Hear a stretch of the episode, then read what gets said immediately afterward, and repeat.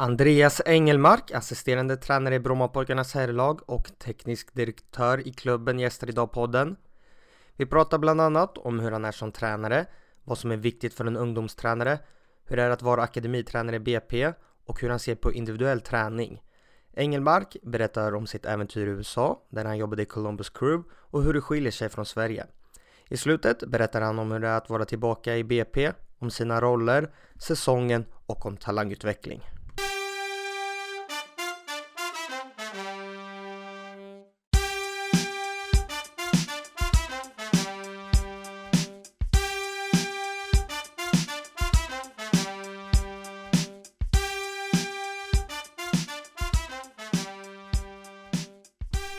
Hej och eh, varmt välkommen säger till Andreas Engelmark till Möt fotbollstränarna. Tack så mycket. Hur står det till? Mycket bra. Själv? Det är väldigt bra. Haft en lång dag men det är roligt. Härligt, härligt. Vad har ni gjort idag på träningen? Idag jobbade vi lite taktiskt förberedande för, eh, inför matchen mot Varberg på söndag. Och eh, jobbade även en del med avgörande moment som avslut och så. In i sista, sista delen av, av planen, genombrottsspel. Så att eh, det var väl egentligen de två fokusgrejerna. Det taktiska var mer eh, kopplat till hur vi vill göra vårt pressspel mot eh, Varbergs formation. 3-5-2 har vi dem. Förlåt, 3-4-3 spelar de vad vi förväntar oss i alla fall. Vi får se ifall det är det som händer på söndag också. Hur genomför ni de här taktiska träningarna? Men det kan vara lite olika. Om man kanske kopplar till, till... Jag tycker att det allra bästa är att vi såklart, som vi gjorde idag, hade kollat video så vi vet vad, ungefär vad vi har förväntat oss. Sen kan ju såklart lag överraska en. Men, eh, och då har en idé på hur vi ska på bästa möjliga sätt eh, hantera det. Och då går vi nu på planen och jobbar, idag i alla fall, jobbade vi 11 mot 11. Eh, och där vi försöker jobba med just ett, när de vänder spelet i en trebackslinje, hur vi ska agera för att pressa dem med våran bortre yttermittfältare helt enkelt och ytterback. Så att vi inte hamnar för lågt, kortfattat. Nu, nu spelas det här in innan matchen, men de, de kommer inte höra det här innan matchen. Så att jag vågar väl säga ungefär hur vi ska göra. Vi, vi går helt enkelt med vår yttermittfältare mot deras, till exempel och vänster mittback och vår höger mittfältare mot. Och så deras ytter, yttermittfältare går vår högerback i det fallet mot. Så att det är så vi gör i alla fall, för att hålla uppe laget lite mer. Har ni tränare kollat på videon? Har ni visat den för spelarna också? Vi har ju kollat på videon. Eh, framförallt är det Sean som gör det som är, som är en av assisterande. Och så visar vi vissa specifika klipp för spelarna, inte hela matcher. Och sen går ni ut på planen och kör allt i 11 mot 11 eller börjar ni med någonting att till exempel 11 mot 0 och bara visar? Det kan vara det. Allt behöver absolut inte vara 11 mot 11. Jag tycker om vi, om vi ska koppla mer kanske till hur... Nu har vi kommit in i situation mitt i säsongen. Vilket gör att det blir lite annorlunda. Eh, än vad det kanske gör för det börjar i januari. Och skulle jag själv, eh, som över en hel säsong, man sätter igång i januari så blir allting lite annorlunda. Och då, då tycker jag det går att jobba med de här taktiska bitarna på många olika sätt. Dels kanske 11 mot 0 men även i olika typer av rondos och olika typer av possessionspel. Där du kan jobba med precis de här grejerna fast i, i, i eh, förenklade former. Perfekt. Vi kör igång med faktarutan. Absolut. Ålder? 35. Familj? Jag är gift med Caroline, äh, inga barn. Bor? Jag bor i innerstan vid, i Vasastan. Bästa spelen du har tränat? Ja, det är en bra fråga. Um, jag kanske kan få utveckla den lite. Absolut. Um, Marta är den bästa spelaren jag har tränat. Hon var en av världens bästa fotbollsspelare, tror jag, fem år kanske. Den här Ballon d'Or eller motsvarande. Och eh, när jag jobbade i Tyresös damlag som individuell tränare så hade jag ganska mycket, eller mycket, men en del kontakt med henne och fick jobba lite med henne både individuellt och det kollektiva. Uh, och det är ju en otrolig idrottskvinna. Alltså hon har ju en otrolig mentalitet och du kan förstå varför hon har varit länge på en hög nivå. Men sen så, om man ska säga lite haft mer på pojk och herrsidan så tycker jag väl att individuell träning har jag haft Ludvig Augustinsson ganska mycket och har fortfarande en nära kontakt med honom och jobbar med honom när han är hemma på vintrarna och vi träffas och sådär när han är hemma på landslag. Och det måste man ändå säga en bra fotbollsspelare. Han har gjort många landskamper och spelat VM och, och, så. Sen tycker jag väl att det finns andra så här spelare som har haft i lag då, men om vi ska gå till det. Som har påverkat mig ganska mycket. Jesper Karlström är en spelare som jag tycker... Det finns spelare som har kommit längre än honom. Men han var otroligt bra att ha ett lag för att han ville alltid vinna. Och han fick alltid med sig spelarna runt omkring sig till att vilja vinna. Och jag tycker du kan se det ibland i Djurgården idag också. Även tidigare säsonger, även om det har gått upp och ner för honom ibland i Djurgården, så tycker jag det går att se att han har den här Eh, det, det är liksom, han ska vinna.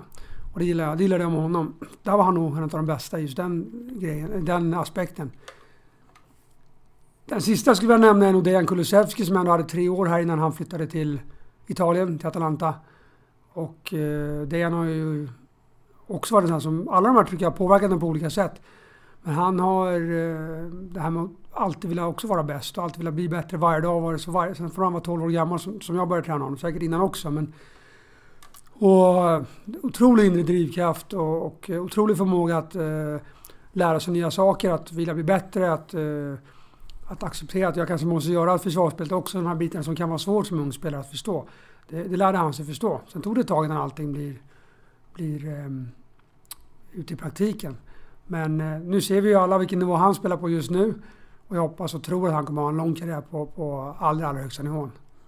Favoritlag? BP har varit mitt favoritlag sedan jag var liten. Förebild?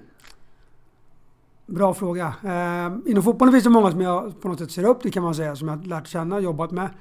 Eh, som har hjälpt mig väldigt mycket på vägen. Och fortfarande gör. Men jag tycker ändå att i, på förebildssidan skulle jag nog säga att... Det blir lite ett klyschigt svar, men jag tycker ändå att mina föräldrar har betytt otroligt mycket. Och alltid fått en att eh, tro på sig själv och att göra det som jag helst vill göra själv. Naturgräs eller konstgräs? Naturgräs. Eh, det får man kanske inte säga knappt här i konstgräs eh, Stockholm. Alltså jag älskar konstgräs för att det hjälper många att spela.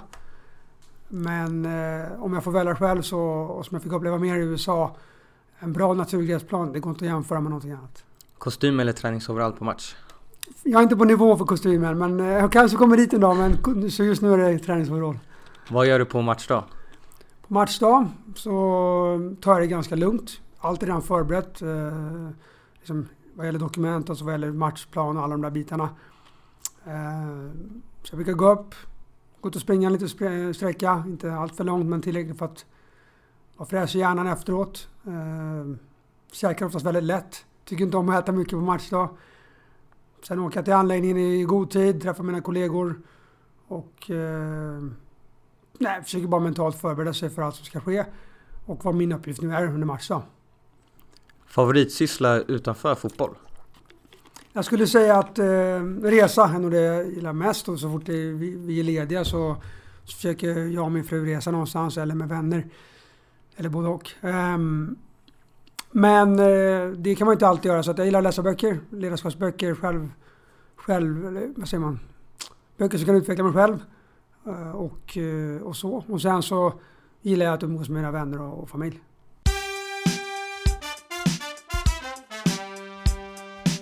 När inledde du din eh, tränarkarriär?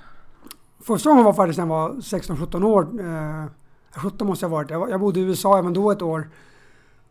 Och eh, som utbytesstudent och så började jag med att vara med som assisterande i ett tjejlag där under en säsong. Eh, sen så kom jag hem och så var det nog inte förrän jag var 20 jag började igen med konsekvent med lag i Ängby IF. Vad var det som lockade dig till att bli just fotbollstränare? Alltså jag, var en, jag kunde väl spela fotboll och, och kan väl fortfarande spela lite fotboll sådär men, men jag var inte så bra så att jag skulle kunna bli professionell trodde jag inte själv och jag tror inte jag hade heller rätt eh, i ung ålder, alltså nu pratar jag ännu tidigare, liksom 13, 14, 15, rätt liksom, förståelse för vad som krävs. Liksom. Och... Eh, men jag tyckte alltid kul med ledarskap. Jag tyckte alltid det var kul att få ihop, liksom, nu samlar vi ihop ett gäng och så spelar vi tillsammans. Och ehm, när jag var 20 där så fick min, min bästa vän fick frågan om att han ville träna det här laget i Ängby. Och eh, då ville han göra det med mig. Så då gjorde vi det i sex år faktiskt tillsammans.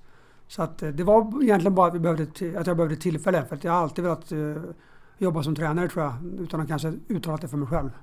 Vi sitter ju och spelar in det här avsnittet på Grimsta IP i BP's lokaler och du kom ju till deras akademi 2010. Mm. Hur var mm. den känslan då? Det var ju, alltså, jag hade jobbat då, eh, eller jobbat, men man var tränat då i, i Ängby då sex år. Sen jobbade jag på Svenska Fotbollsakademin under inte, två år kanske. Och eh, på något sätt, jag är från Bromma och spelade själv i BP's knatteskola.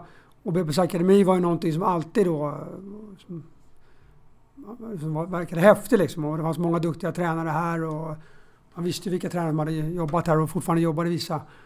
Så det var en otrolig känsla tycker jag att få komma hit och få möjligheten att eh, jobba med bra spelare. och bra ledare. Jag jobbade som assisterande till Magni Fanberg då. Så nu är AIK i samma roll som jag har egentligen, fast i AIK.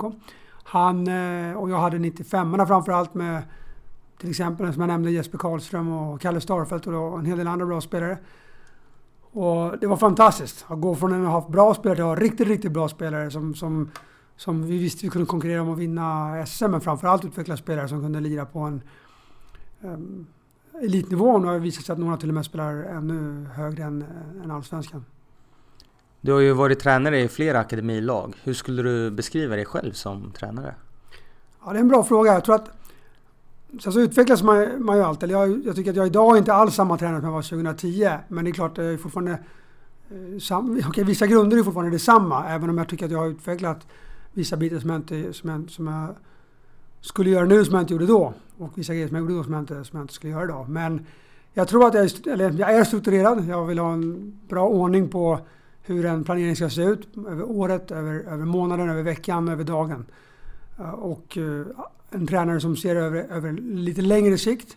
Men givetvis måste vi förbereda så väl vi kan inför matchen som är då på lördagen. Då. Men, så där tror jag att i grunden är, är det så. Och då har jag alltid plan för varje individ, vad den individen ska bli bättre på. Men det behöver ju vara innanför ramarna av det kollektiva någonstans. Och eh, det här spelet. Så att, där tror jag liksom jag utgår från någonstans det. Men sen eh, på planen och sånt eh, så tycker jag att vi... Jag, jag har mer och mer blivit att jag tycker att de ska jobba i sin position och roll på planen i så mycket som möjligt. Och att vi ska hela tiden jobba innanför ramen av, av våran, våran, vårat spelsätt i våran, eh, i våran träning hela tiden. Sen kan det ju vara vissa moment som behöver plocka ut en spelare för att jobba med. Men, men eh, för det kan vara detaljnivå som är svårt kanske i, i ett possessionspel eller liknande. Eller en spelträning. Men eh, annars gillar jag att jobba mest i de formerna. Så vilka områden är enligt dig absolut viktigast att lägga fokus på som ungdomstränare? Som ungdomstränare tror jag det är väldigt viktigt att förstå att det är en lång process. Du utvecklar spelare, de ska prestera. De ska såklart prestera under den säsongen som du har framför dig, men de ska prestera i längden. Så jag hade till exempel en spelare som Joel Asoro när han var 14. Han gjorde 55 mål eller något på 22 matcher i Sanktan. Men det var ju ganska oväsentligt för att han var fysiskt extremt bra. Eh, och han hade massa andra fina egenskaper. Men det fanns grejer i hans speluppfattning och, så som vi behövde jobba med. Och det var ju det viktiga. Inte att han skulle göra... Okej, okay, såklart, det var bra att han gjorde mål. Det ska, det, såklart tar inte bort det. Men, men det viktiga var att vad behöver han kunna när han ska komma till nästa nivå? Och nivån efter det. Det tycker jag är viktigt. Vad behöver spelaren kunna när han ska komma till den nivån vi vill? Och om jag är tränare för ett lag och tycker att när han lämnar vår akademi, då ska han vara tillräckligt bra för, för kanske vårt A-lag. Men jag vill ändå ge honom verktyg för att därifrån också kunna ta sig till vad vi ska sikta mot. Att de ska kunna spela i både landslag och Champions League. Och vad behöver vi då ge dem för verktyg? Och se det liksom längre än över en säsong tror jag är jätteviktigt. Ehm, men eh, sen behöver du kunna sätta dig ner och konkret förklara för spelaren det här är de uppgifterna du behöver bli bättre på, de här är du bra på men de ska bli din spets. Hur gör ni det på ett bra sätt? Jag arbetar efter en, eh, som jag håller på att implementera nu sen jag kom tillbaka, en, rätt tydlig individuell utvecklingsplan. Vissa grejer generella inom som människa, liksom inre drivkraft, kanske psykologi eh, eh, skulle man kunna kalla det. En del är generella fotbollsgrejer som alla spelare behöver kunna för att spela på sättet vi vill. Och sen är det specifika egenskaper, eller ja, egenskaper kanske fel ord, men specifika situationer i matchen som dyker upp som du behöver kunna hantera som, eh, som spelar i din position. Och eventuellt roll. Det kan ju finnas olika typer av forwards till exempel. En, eh, kan vara med i target, en kan vara med kanske röra sig över lite större ytor. Och då går vi igenom det med spelarna och ger dem eh, kanske en styrka, en möjlighet att utvecklas som de ska fortsätta. Alltså de, en styrka som ska bli en spets, en mer av en svaghet som är möjligt att utvecklas då, som ska bli bättre. Och så ger vi en tydlig plan på hur det ska gå till. Och sen gäller det att gå ut på planen och hjälpa spelarna. Det är där det händer. Det händer inte på, bakom datorn. Utan det händer ute på planen. Och där behöver vi då vara väldigt duktiga på att instruera och ge feedback i rätt tillfällen. Och koppla tillbaks till den här utvecklingsplanen. Sen har vi såklart möjlighet med video och annan statistik som är bra verktyg för att hjälpa den här processen. Men det är ute på planen det händer. Individuell träning är ju någonting du har jobbat mycket med. Vad tycker du om det? Det är en bra fråga du ställer. Jag är lite tveksam beroende lite på hur, man, hur du gör den. Jag tycker att det är väldigt viktigt att du kopplar det till, eh, till varför spelaren ska göra det såklart. Alltså, men till typ Ludvig Augustinsson som jag jobbade ganska mycket med när han var yngre i alla fall. Vi, när han är hemma som jag sa tidigare så kör vi lite då. Men där var det så, så här, apropå att liksom gå från en styrka till en spets, så hade han en bra vänsterfot. Ville att vänsterfoten skulle gå till att bli en spets helt enkelt. Och då nötte vi ganska mycket isolerat. Men det som jag alltid säger när man gör det så isolerat, det är att det är ju inte kontexten av spelet. Så då behöver du någonstans i din träning sen eh, applicera det här med ditt lag. Och sen behöver du applicera det i match, det blir nästa steg. Och det kan ju ta lite tid. Eh, men sen tycker jag att individuell träning för mig är någonting som du gör innanför kollektivet. Om du är skicklig instruktör så kan du i dina spel, i ditt sätt att jobba, kommer du få ut de här grejerna. Om spelaren vet, spelaren vet exakt vad den har för uppgifter och vad den ska bli bättre på just nu. Så ska det ligga i bakhuvudet både, både, både dig och spelaren. Och det blir liksom en pågående konversation som pågår under hela säsongen. Sen kan ju det här utvecklingsområdena ändras under året såklart. Att ni sätter er igen och säger nu bestämmer vi de här. Men det ska vara en pågående konversation som ges feedback eh, kring varje vecka som jag ser på saken. Och då är du en duktig individuell tränare tycker jag om du kan göra det innanför det kollektiva. Är det så ni jobbar idag i BP? Man kan väl säga så här, jag kom hem nu i slutet på juli, början på augusti. Och det här är, min, det här är mitt jobb att implementera närmaste tiden. Men så har jag jobbat med mina lag genom, genom åren om man säger. Har du alltid jobbat på det här sättet? Det är en bra fråga. Det, jag tror att det var mindre strukturerat när jag började vara tränare. Men jag har alltid varit duktig tycker jag på individuell feedback till spelarna efter prestationer. Så att det inte blir att vi pratar ungefär en gång varannan månad. Liksom, utan det, det kan man sitta ner och göra. Lite, inte, behöver inte vara så ofta, men att ge feedback. De här uppgifterna hade du inför matchen. Det är de vi utvärderar. Och att de ska veta vilken uppgift de har innan matchen och så ska de utvärdera på det. Och inte att vi ska... Det ska vara tydligt vad spelarna egentligen har för uppgift. Och då är det mycket enklare för oss att, eh, att ha en dialog och, och utveckla spelaren. Skiljer det sig på något sätt om man jobbar med ungdomar och eh, seniorer? Det är något jag funderar ganska mycket på. Jag har inte jobbat så mycket med seniorlag på det sättet att jag har följt varje träning varje match. I Tyresö var jag där i två och ett halvt år innan de fick tacka för sig. Och eh, det var ju ändå ett fantastiskt lag med väldigt många bra spelare. Min upplevelse var där, när det var så professionella spelare till sitt mindset. De var topp i världen, många spelare. De ville bara ha mer och ville bara bli bättre. Och uh, ville höra vad jag hade att säga, vad Tony Gustafsson hade att säga. Vad liksom, som Tony var ju där två av de åren. Och de var sådana proffs, så de ville bara bli bättre. Um, jag tror att det kan vara olika bland olika spelare på, i vuxen ålder, men jag tror att de flesta vill bli bättre. Och alla vill ha en tydlig uppgift och alla vill ha en tydlig roll i laget. Och alla vill veta varför de spelar och inte till exempel. Och då tror jag det är bra om, om du är tydlig med vilka uppgifter de har, vad de utvärderas efter och varför, varför du väljer att spela dem eller inte.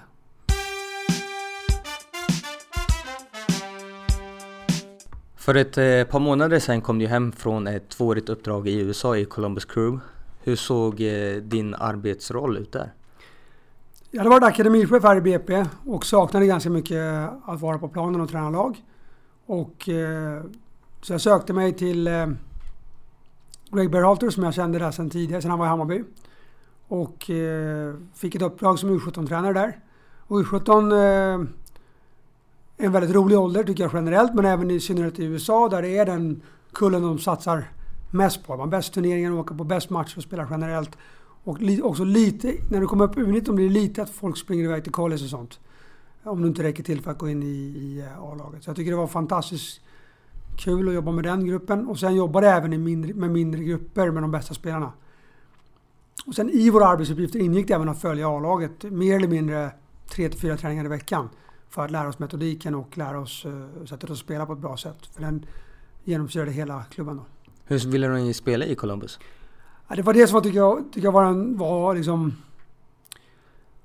otrolig upplevelse tycker jag att få vara där. Eh, Columbus Crew kanske inte är det mest glamorösa när någon tittar på MLS eller fotbollsvärlden men det som fanns där var något helt unikt som jag aldrig upplevt innan.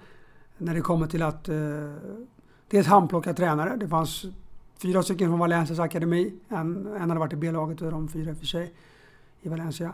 En från Porto. Eh, en från Everton i A-laget som var, hade varit med David Moyes och eh, Martinez där som fystränare. Så liksom, kunskapen fanns från väldigt många olika delar av världen.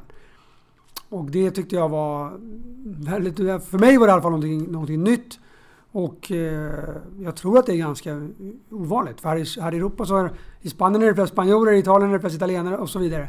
Men alltså i USA kommer det folk från hela världen som vill testa och jobba där. Och det, och det, att få jobb av, av, eh, av eh, Greg, det var inte lätt. Han är väldigt eh, noga med, eh, med intervjuprocessen.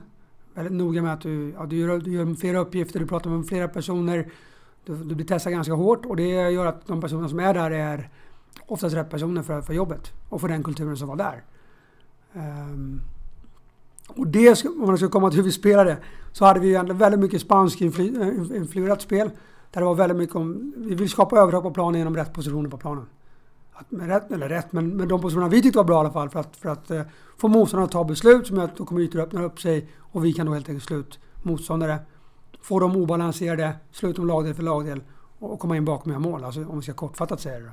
Om du kan ge något konkret exempel på hur, vad kan ett övertag vara på någon del av planen? Man kan väl säga så här, det är en intressant grej att komma hem. Ehm, här är det väldigt, tycker jag i alla fall, när man ser på i alla fall Superettan, mycket att yttrarna ska vara brett till exempel.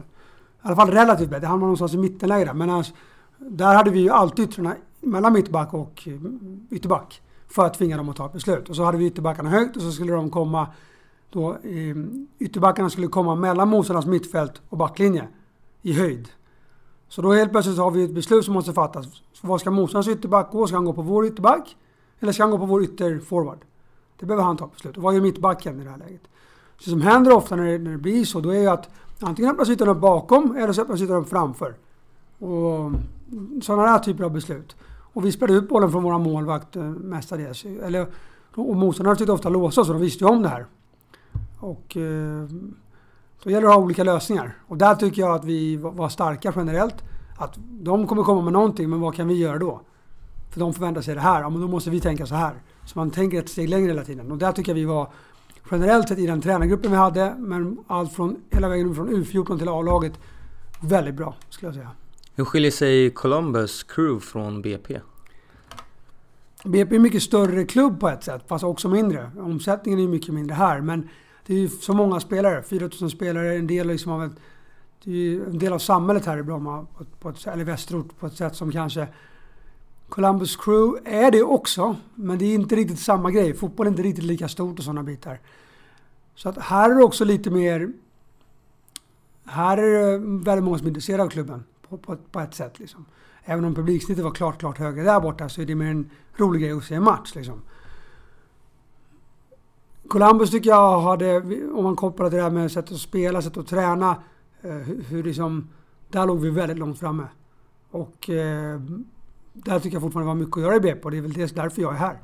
Eh, för att förbättra den biten på åtminstone pojksidan då i 17 och 19. Så att, och förhoppningsvis ska det såklart komma ut i hela klubben. På så bra sätt som möjligt. Vissa idéer i alla fall.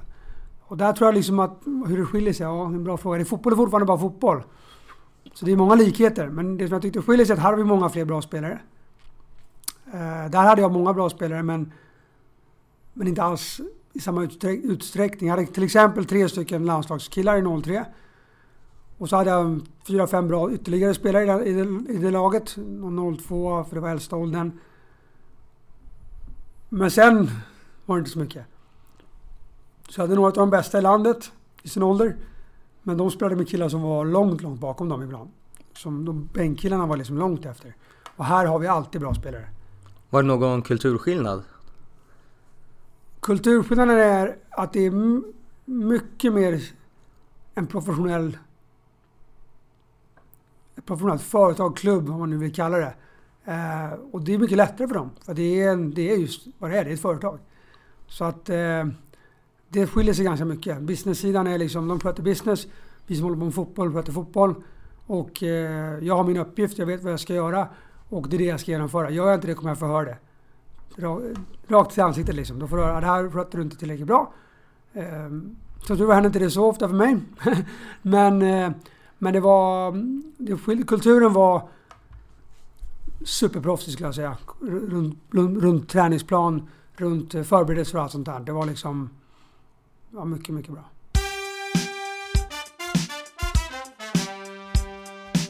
Idag är du tillbaka i BP som assisterande tränare i herrlaget och som teknisk direktör.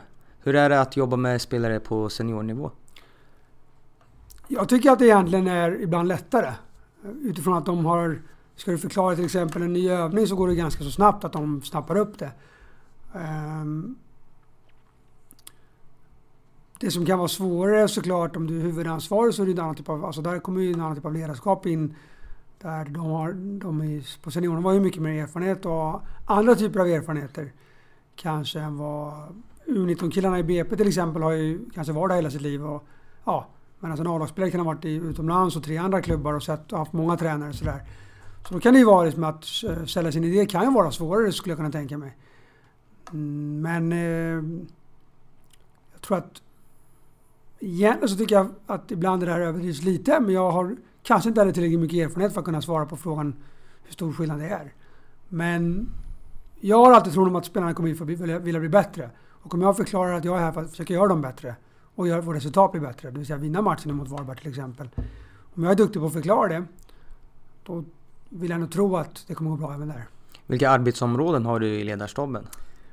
Ja, det har ju kommit, det har inte varit så lång tid här än. Det är två månader som jag har varit med fullt ut. Och jag har väl haft ganska mycket in, inflytande kopplat till eh, faktiskt vårt pressspel har det varit. Även om jag själv tycker kanske det är roligast med den andra delen av när vi har bollen så, så gäller det att allting sitter ihop och funkar. Så det har jag fått jobba ganska mycket med. Eh, sen har jag, har jag jobbat ganska mycket med, att, eh, med detaljerna hos spelarna. Mer att försöka hjälpa. Eh, hur ska vi löpa in bakom backlinjen och inte bara att vi ska göra det. Kanske med små detaljer där. Ehm, och sen kring matchdag har jag, sitter jag oftast på läktaren. I alla fall första halvlek. Och ska helt enkelt eh, ha koll på deras formation i anfall, i försvar. Eh, om de gör det vi förväntar oss på förhand. Så nu i Varberg då kommer de spela 3-4-3 som vi förväntar oss. Eller blir det någonting annat? Och då såklart kommunicera ner det så fort som möjligt. Och se under halvlekens gång så brukar jag oftast kunna börja titta på vad är vi? Eh, vad, vad behöver vi justera då till halvtid naturligtvis? Och där har jag väl eh, en tydlig uppgift att kunna se sen även när vi går in i andra halvlek, har vi gjort det? Eller inte? Och har de ändrat någonting? Så det är väl det... Hoppar du ner på bänken då inför andra halvlek? Det har varit lite olika men oftast har jag gjort det. Varför gör du det och inte sitter kvar i andra halvlek också? Ja, det är en bra fråga. Ehm, sist satt jag kvar i den matchen. Det har väl varit lite att de har velat ha med mig även i diskussionen kring byten på ett enklare sätt. Och att ibland eh, har det väl kanske varit så att vissa läktare är inte så höga eller? Så det är inte så stor skillnad om man ska vara helt ärlig på vissa ställen. Men här hemma så det, sitter man ju jättebra. Ehm, men det har varit kanske att vi vill ha kommunikation på ett enkelt sätt kring byten. Och att eh, det som också är något som är intressant tycker jag med fotboll, som fotbollstränare som är jobbigt att släppa kontroll. Och vi vill gärna kontrollera saker tror jag, de flesta av oss tränare i alla fall. Och i andra halvlek har vi inte så mycket kontroll. Ni ligger just nu på negativt kval och möter Varberg till helgen som du nämnde. Och det är extremt tajt i bottenstriden. Mm. Hur ser du på avslutningen? Jag har inte liksom... Det tror jag, jag tror att det är annorlunda ifall, man, ifall jag hade varit med hela säsongen. Det tror jag har varit en annan känsla. För min del har det mest varit att vi har match och vi ska försöka vinna matchen helt enkelt. Och det är att lite tunnelseende kanske i det. Och eh, hur kan vi göra det? Vi ligger där vi ligger, men det gjorde vi när jag kom hem också. Så att jag visste det när jag skulle komma tillbaka till Stockholm och BP. Så ärligt talat så ser jag väl egentligen bara att vi ska försöka vinna matchen på söndag. Och eh, gör vi det och vinner vi även nästa helg när vi får börja tänka på den matchen. Så ja, då, då har vi möjligheter att åtminstone få kvala. Nu har ju inte du varit med hela säsongen, men mm. vad är det mm. som inte har fungerat? Vad har ni kommit fram till i ledarteamet eller ni alla tillsammans? Det är en svår fråga sådär. Um, Robban och Mattias som var här innan, Robban jobbade här med tid innan jag flyttade till USA. Han eh, var sportchef då. Och Mattias känner jag också sedan tidigare och tycker det är jättebra människor. Som, eh, den här gången så blev det så här. Och de har ju visat tidigare att de är duktiga tränare. Så att eh, jag tror att det här är en tuff bransch. Så exakt varför det blev så här. Jag har både pratat med både de två och, och spelare och nya ledarstaben varför. Det är svårt att svara på. Någonting har verkar gått fel. Eh, när det kanske blev några tunga förluster. Om jag minns rätt så ledde, ledde vi väl med 2-0 i våras mot Degerfors eller något. Det blev 2-3 i sista minuten eller något i den stilen. Och jag tror att det är sådana där grejer som kanske har hänt eh, under året där det, tar rätt, det blir rätt tuffa smällar. Och sen tror jag inte riktigt att kanske psykologiskt lyckas ta sig ur där. Det är en, det är en så god analys jag kan göra just nu. När vi kom in så här. Det är klart att man liksom tittar på vad som har hänt. Och, och, men på något sätt så här, vi har inte haft så jättemycket tid för att analysera det så djupt heller. Okej, okay, det finns de här problemen, vi pratar med spelarna, vad kan vi göra för att göra det bättre? Det går nog att göra en djup, djup analys på det där, och det, det, men det lämnar jag till någon annan tror jag. För att nu måste vi försöka prestera nästa match, nästa två matcher. Vore det en katastrof för klubben om de åkte ner till division 1? Vi var ju där 2016. Eh, och då kändes det som en sån, en katastrof. Tror jag när det hände. Det ska jag väl säga. Jag var här i klubben då också. Eh, det var tungt tyckte jag då. Jag tror inte att det går att se det på det sättet egentligen. Det, det är inte bra, givetvis. Vi vill vara i elitfotbollen. Jag tycker BP hör hemma i elitfotbollen. Jag tycker det är en bra miljö för våra bästa ungdomar att utvecklas i.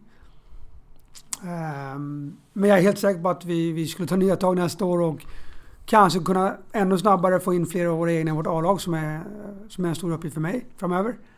Har en del av. Det är ju såklart inte jag som bestämmer vem som spelar där men, men det är min uppgift att se till att vi utvecklar spelarna på ett bra sätt de här sista åren innan, innan A-lag. Och... Eh, nej, det är ingen katastrof. Jag tycker det är, det, det, det, det är inte bra. Men eh, Hammarby var fem år i Superettan. Det är alldeles för låg nivå för dem och nu är de i topp i Allsvenskan. Det går att komma tillbaka. Vi visade det förra gången också. Att, och, och eh, den här säsongen kommer oavsett ha varit en säsong som inte är något att vara nöjd över. Så vi kommer oavsett behöva göra en utvärdering och se till att vara bättre till nästa år. BP ligger ju i toppen i de flesta årskullarna mm. och har väldigt många duktiga spelare och producerar väldigt många. Hur kommer det sig att A-laget inte riktigt klarar sig att etablera sig på den högsta nivån? Det är en bra fråga. Jag tycker att egentligen att eh, det, det, det, ska kunna vara möjligt. Men jag tror att det tar lite längre tid än vad, än, än vad, vad vi kanske har liksom låtit det göra. Och någon gång så har jag liksom, med Olof och Vali, Olof Mellberg då, så, så gick vi raka vägen upp i Allsvenskan. Och det var ju klart, alltså, ligger du, ligger du i toppen så det är klart du ska vinna liksom. Det är inget snack om saken. Och det var ju, men det som kanske hade, det som kanske behövs nu för att vi ska kunna ta oss till en etablerad nivå på en eh, allsvensk nivå till och med. Det är ju, tror jag, en liknande resa som Sirius kanske har gjort. Där det tar liksom steg för steg och vi har många duktiga som kommer in underifrån. Det gäller att de har rätt spelare runt omkring sig, rätt ledarstab runt omkring sig. Som vet hur du utveckla spelare över längre tid. När Stefan Billborn var här fyra år som assisterande till exempel, är ju en period då vi lyfte upp väldigt mycket spelare från vår egen akademi. Det hade börjat redan innan, men det, under de åren var det väldigt bra år. Och vi höll oss kvar i Allsvenskan för första gången med Robban som tränare då, bara för att nämna honom igen då. Och um, då hade vi 21 av 24 spelare från egna leden. Och eh, jag tror att det är möjligt att göra, men jag tror vi behöver ha tålamod. Jag tror vi behöver ha rätt personer på rätt plats. Och jag tror vi behöver ha personer som vet hur du utvecklar spelare och vet att de kommer att göra misstag. Ludde Augustin som kommer ihåg det där året 2012 var väl det i Superettan. Alla sa att han var för dålig försvarsspel hela våren. Men han gjorde, ja, han gjorde misstag, absolut. Men det gick ju att se att han kommer att få en utveckling. Och han tog platsen helt säkert framåt sommaren. Och sen såldes han till Göteborg några månader senare. Och där har vi nästa problem. De bästa, problem, utmaning kanske. De bästa går ju någonstans. Och det har ju hänt väldigt mycket i kullarna 98 till, nu till och med 02 skulle jag säga. Att många går tidigt utomlands. Och då är det tufft liksom, när vi blir av med de bästa.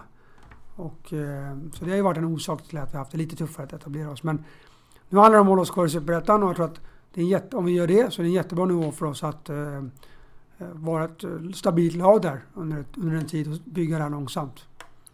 I din roll som teknisk direktör, vad gör du då?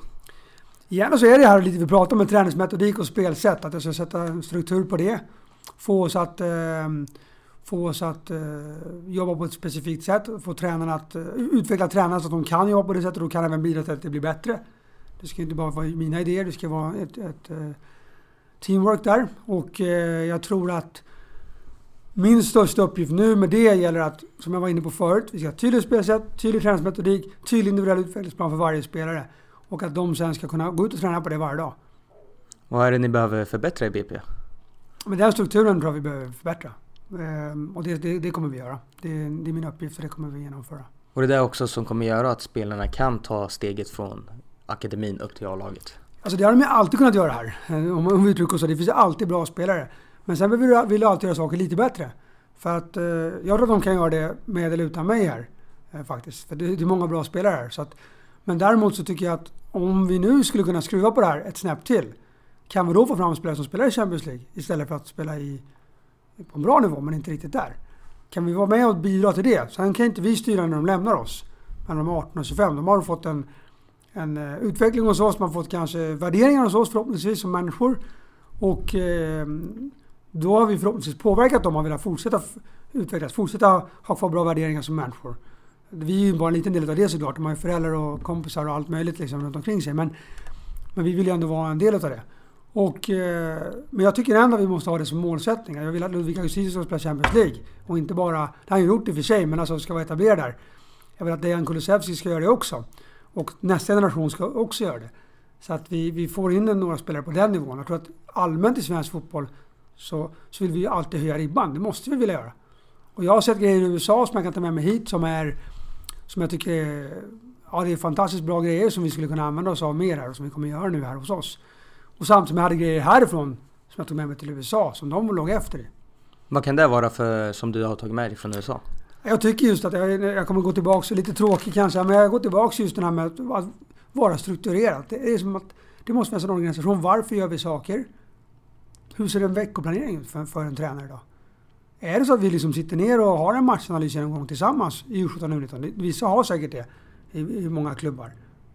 Och har vi genomgångar med all, även A-lagsstaben? Hur bra är vi på att på generell nivå? Vissa är säkert grymma på det här. Men jag tycker att just att ha den här, nu går vi igenom matchen vi gör det, du, din, du har den här uppgiften, du har den här uppgiften, du har den. Jag tror att vi, i alla fall hos oss, kan vara eh, ödmjuka nog att säga att vi har, vi har stort förbättringsområde här. Och det tror jag även att eh, det finns fler klubbar som har, men det, det, det, det ska kanske inte jag lägga mig i. Men alltså, just en tydlig struktur. Varför är vi här? Se till att vi liksom i gruppen av tränare, att alla har möjligheten att kunna komma till tals. Det spelar ingen roll om du är assisterande U17 eller huvudansvarig i A-laget.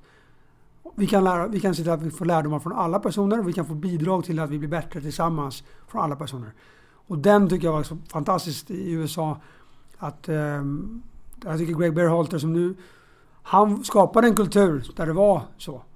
Men sen var det hans ord som avgjorde i sista stund ifall det var någonting som, som sådär. Men det var ändå liksom, vi kunde vara med och bidra. Och han fick ju också jobba som förbundskapten i USA och det, ju, det, det, det, får du inte så lätt. Så att han har ju haft en otrolig utveckling där borta efter, ett, efter en tuff session här, här i Sverige. Och eh, som han själv sa att han inte var redo för. Och, och, det tror jag, apropå det här med att tränare utvecklas, så, så tror jag att eh, det har han verkligen gjort. Och den, det som jag fick lära mig av, av den, det de gjorde där borta som jag tror passade mig också bra från första början. Det, det är liksom... Det är någonting annat tycker jag. Om vi tittar i framtiden, vart ser du dig själv? Det är en bra fråga. Jag tycker det var fantastiskt kul att, att få möjligheten att jobba utomlands. Det är väldigt få som får eh, som är svenska tränare. Framförallt tycker jag om USA. Eh, det finns massor av problem i USA. Det är ett speciellt samhälle. Politiskt är det inte särskilt bra just nu, tycker jag. Kanske får någon fiende i den här podden, hoppas inte. Men, men jag tycker att det är ett fantastiskt land att bo i på många sätt. Eh, och jag är väldigt glad att jag fick den möjligheten. Och jag skulle vilja gärna åka dit igen. Och, eh, jag skulle kunna se mig bo där ett par år till igen. Jag har många vänner kvar om man säger så. Så jag tror att jag skulle kunna ha möjlighet att få jobba på en hög nivå där. Och jag tycker det hade varit kul att jobba i ett A-lag där. MLS är speciellt. Det, det händer mycket grejer där men professionalismen är väldigt hög. Eh, A-lagsstaberna är stora, 15 20 personer liksom. Och det behöver inte alltid vara bättre men det finns liksom en, resurserna där är enorma. Så det hade varit kul att få testa sånt äventyr igen men över tid tror jag att min styrka är att få att hjälpa spelare att bli bättre. Min styrka är att, att, att, att jobba med träningsmetodik för, för även ett kollektiv och sätta ett spelsätt. Och kan jag göra det i, eh, i eh, U17-U19 här så är det något som jag tycker är fantastiskt roligt. Men givetvis skulle jag tycka det var kul att i en tränarstab på en hög, så hög nivå som möjligt få vara en del av det. Eh, I, bara för att konkretisera så hade vi ändå han som var från Valencias B-lag, Nico. Han följde med nu till, förbunds, till USAs landslag. Han var väldigt duktig på just det här med träningsmetodik och spelsätt och, och han planerade egentligen utifrån diskussion då, träningen var, eh, planerade han träningarna hur de skulle vara. Och sen var såklart med på planen och utförde det också. En sån roll skulle jag tycka var fantastiskt kul att ha någonstans. Vilken tränare skulle du vilja lyssna på i den här podden? Du har haft ganska många bra måste jag säga. Det är många bra, inte ganska många bra. Många bra. Uh, jag tycker Stuart Baxter är, eh, som jag haft möjligheten att prata med vid något tillfälle, otroligt intressant. För mig han, du, du frågar om förebild för Jag ska inte säga att han är min förebild, jag känner inte honom så väl. Men han var en inspiration när jag var yngre eh, att bli tränare. 99 var det väl när de var i Champions League. Jag var bara 15 då. Och jag kommer ihåg att jag tyckte han var otroligt häftig alltså. Och sen har jag fått möjligheten att prata med honom en gång, för, en gång i ganska lång stund för några år sedan och jag tyckte han var ja, det är otroligt alltså. Det där tycker jag vi har någon som, som jag tror att eh, skulle vara kul att lyssna på. Stort tack Andreas att du tog dig tid och lycka till under avslutningen. Tack själv.